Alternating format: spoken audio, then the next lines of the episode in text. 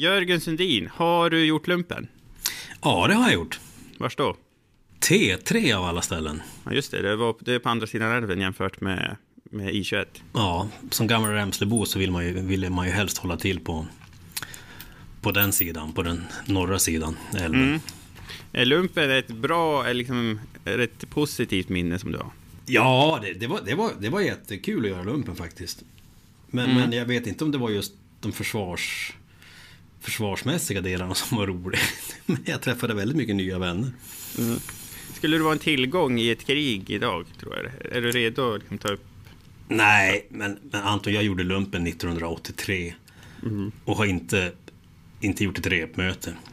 Jag skulle inte vara någon tillgång inom den delen av försvaret. Säkert på andra sätt, men inte där. Mm. Det skulle inte jag heller vara.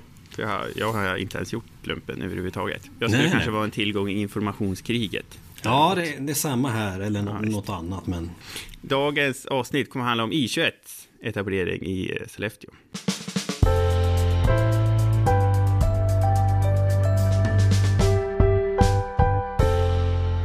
Då är avsnitt 9 av podden Ångermanland med mig Anton Carin, en nyhetspodd från den redaktion som är bäst i världen på Ångermanland. Jag fick ett syrligt sms av min morsa angående det där häromdagen. Jag ska ta och läsa det där för dig, Jörgen. Hon skrev så här: hej redaktionen som kan Ångermanland bäst. Skriver ni något om Reselö som gått vidare i VF5? Vad jag förstår är det bara Reselö i hela Ångermanland som har gått vidare.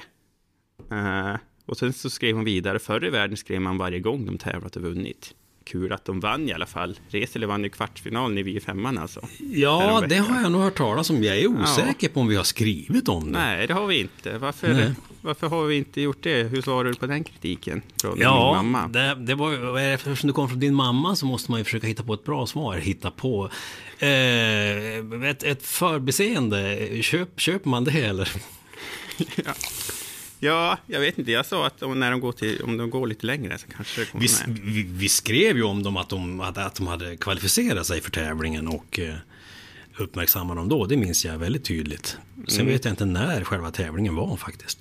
Nej, det är ju några konkurrenter som arrangerar den här tävlingen så vi är ju inte lika på som arrangörerna om jag säger så. Nej visst, det är Sveriges Radio, P4 Västernorrland som anordnar det där. De tävlar, skit i det kanske, men de tävlar om en halvtimme så här i semifinal. De möter Reselö, en skola från Sundsvall.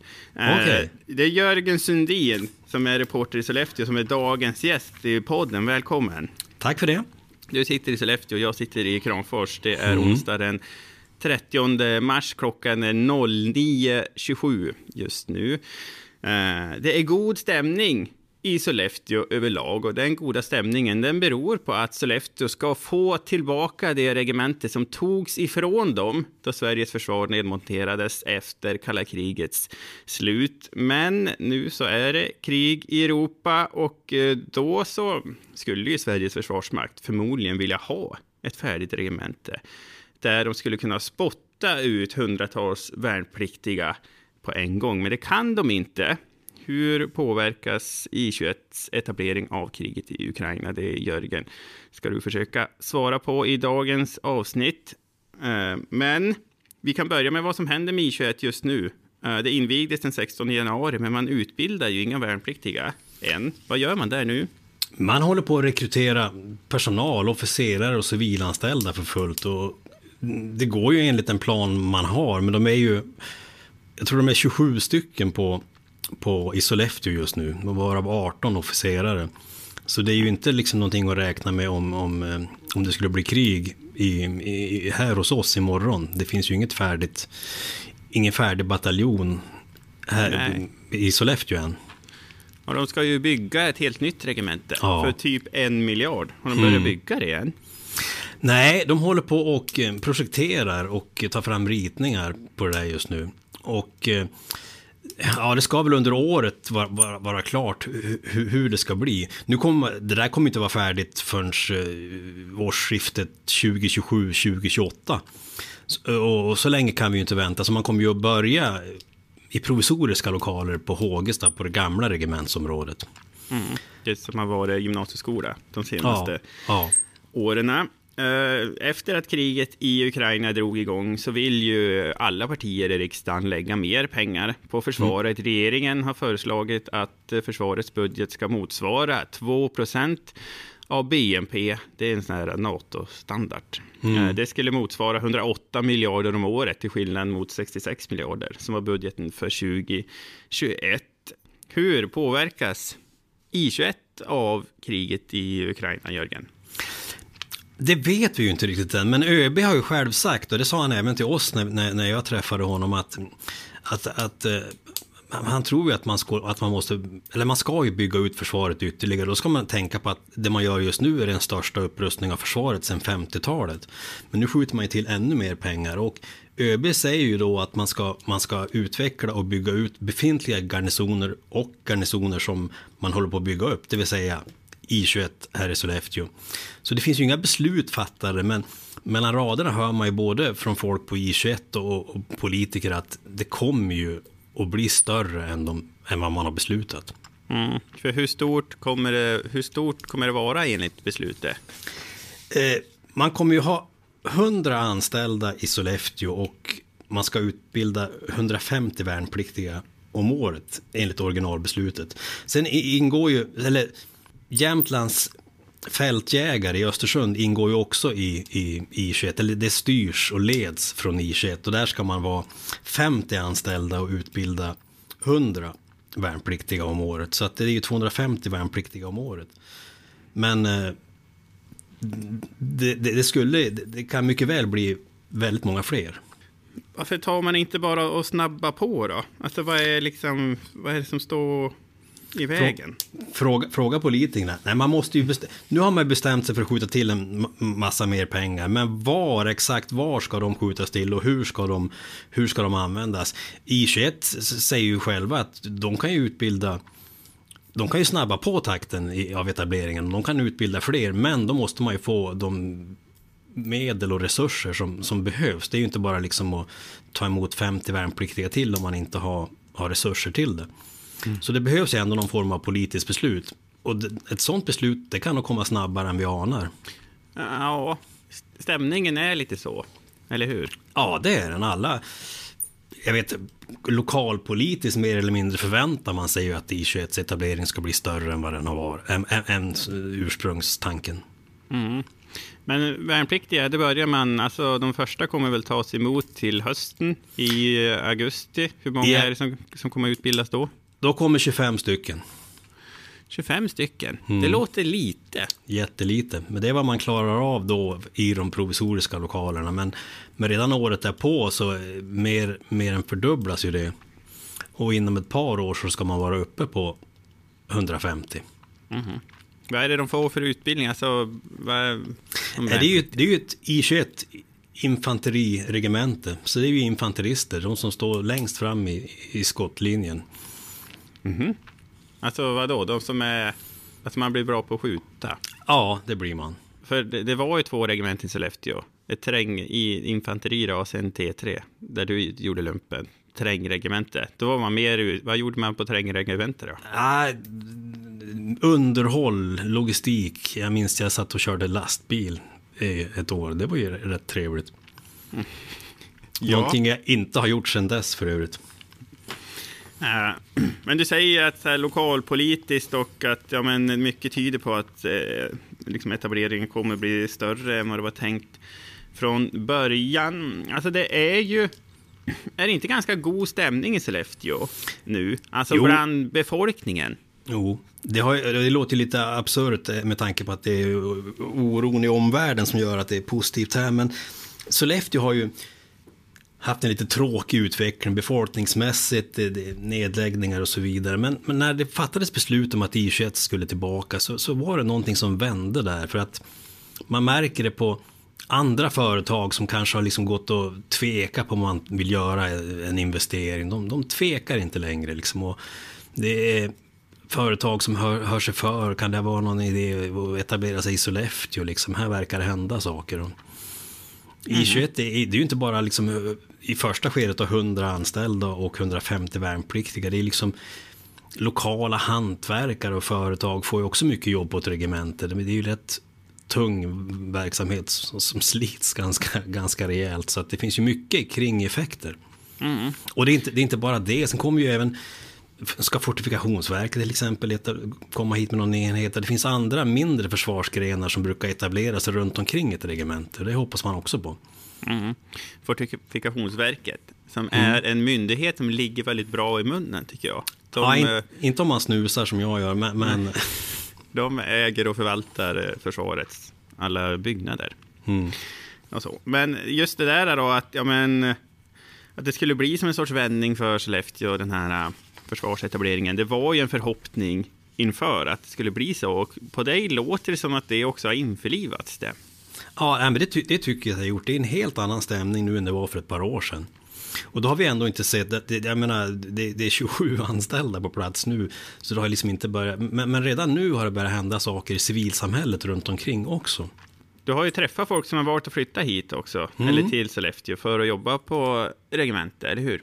Jajamän, flera stycken. Mm. Till exempel Fredrik, Var flyttade han ifrån? Från Umeå? Han kom från Umeå, han är egentligen Örnsköldsviksbo i grunden. Men slog sig på den militära banan, och då fick han jobb i Boden, men han tyckte det var väldigt långt ifrån Ångermanland. Och när det då dök upp ett regemente i Sollefteå, då sökte han direkt dit, och han tycker att han har kommit hem när han hamnade på I21 i Sollefteå. Kommer hem till Ångermanland igen. Och jag träffar andra också, några gamla folk som jobbade på I21 en gång i tiden som har gjort comeback.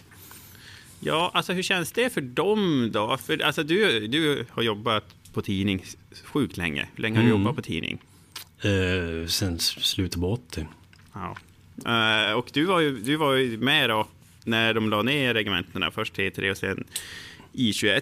Det tog sig inte emot så positivt. Men hur känner de här nu när de får komma tillbaka 20 år senare? Jo, de är jätteglada. Nu, en del har ju fortsatt sin militära karriär på andra ställen, och för dem är det ju bara att komma tillbaka. Andra har ju liksom lämnat det militära, och för dem är det inte lika lätt att komma tillbaka. Då måste man utbildas igen, för försvaret arbetar inte på samma sätt idag som man gjorde 99. Nej. Utan, och så att det liksom, man kan inte, om man var officer då, bara gå in och jobba igen, utan då måste man vidareutbildas. Men de är ju jätteglada. De säger själva att det är någon typ av nybyggaranda på I21, för man får ju bygga upp någonting från grunden. Mm. Så att det är väldigt skön stämning där faktiskt. Sen måste man också säga att man bygger ett helt nytt regemente, alltså för en miljardsatsning. Det finns väl någon vindkraftpark i kommunen som har kostat så, men annars är det här den största investeringen som jag tror någonsin har gjorts i Sollefteå. Mm. Och om det nu kommer att sluta på 1 miljard vet vi ju inte om regementet kommer att bli ännu större. Vad slutar det på då? Tänk hur tiderna förändras. Jag var i mönstringsålder för lite mindre än 10 år sedan. Då fanns det ingen värnplikt överhuvudtaget. Försvaret var inte on top of mind för många. Det är det nu. Tiderna förändras, och det är inte så bra. Men att tiderna förändras på det sättet, nej.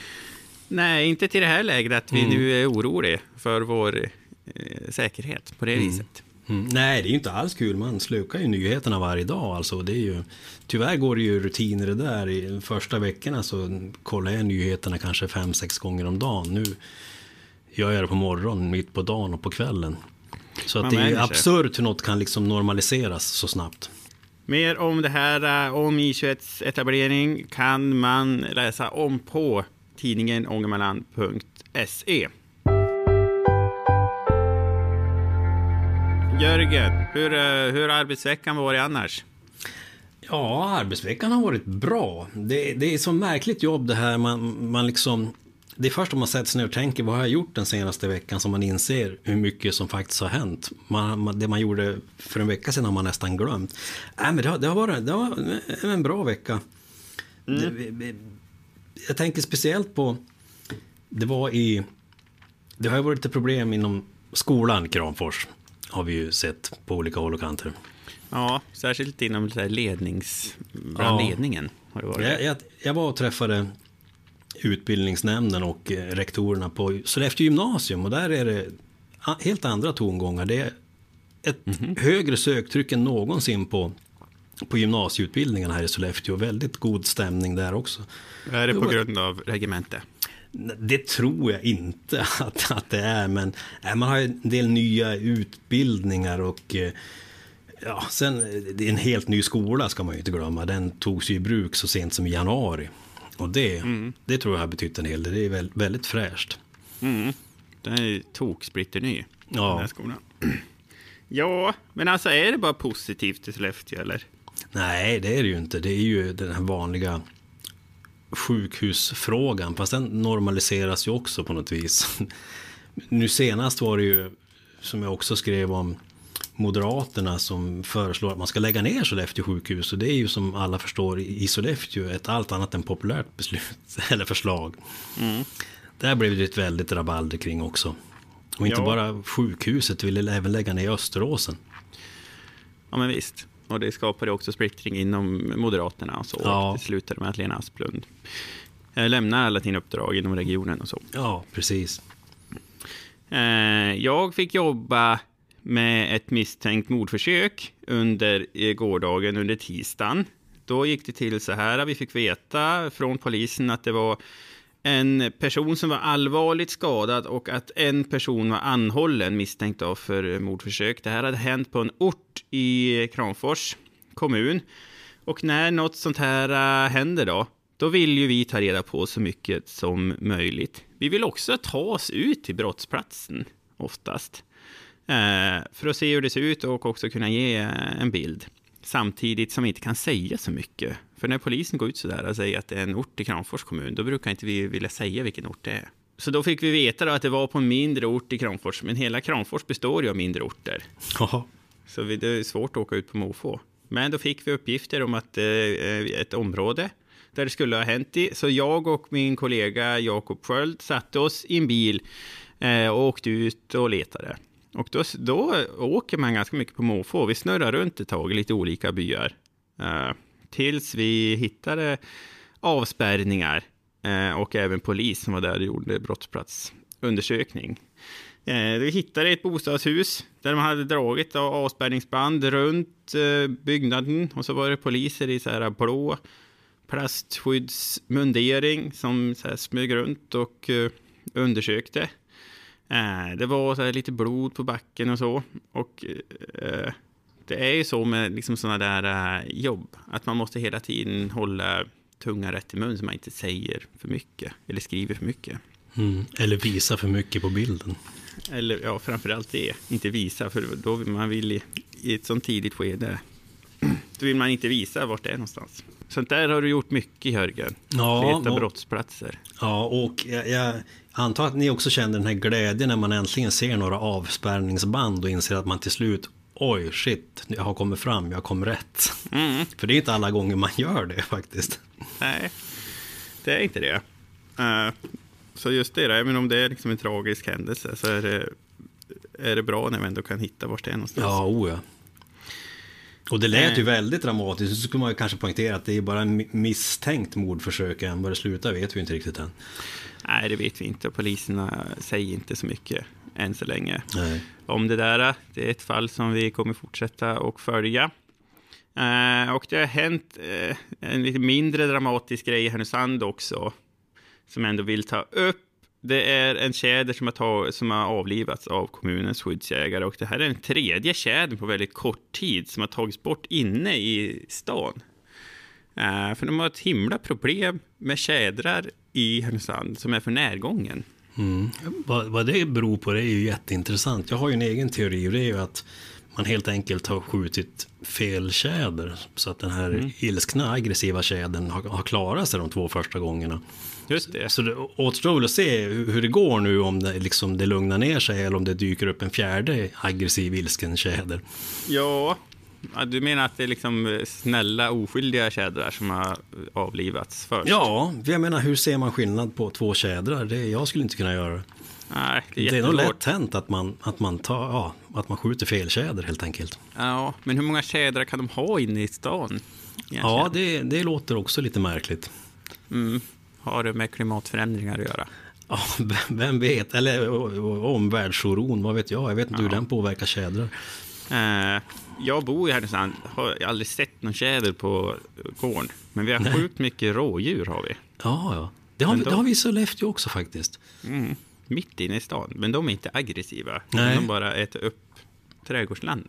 Ja, de var och grävt fram mitt jordgubbsland och var på mitt päronträd till min stora irritation. Vi får se. Rådjurssadel ska ju vara väldigt gott, men jag trodde aldrig göra någon runar och lösa det den vägen. Nej, man får ringa kommun. Ja. Och höra om de har någon skyddsjägare som är göralös. Det här var 9:e avsnittet av podden Ångermanland. Läs de senaste nyheterna på tidningen ångermanland.se. Man kan också ladda ner appen, för den är jättebra. Jörgen Sundin, tack så mycket för idag. Ja, men tack själv Anton. Säg så, hörs igen nästa vecka. Hej då. Hej då.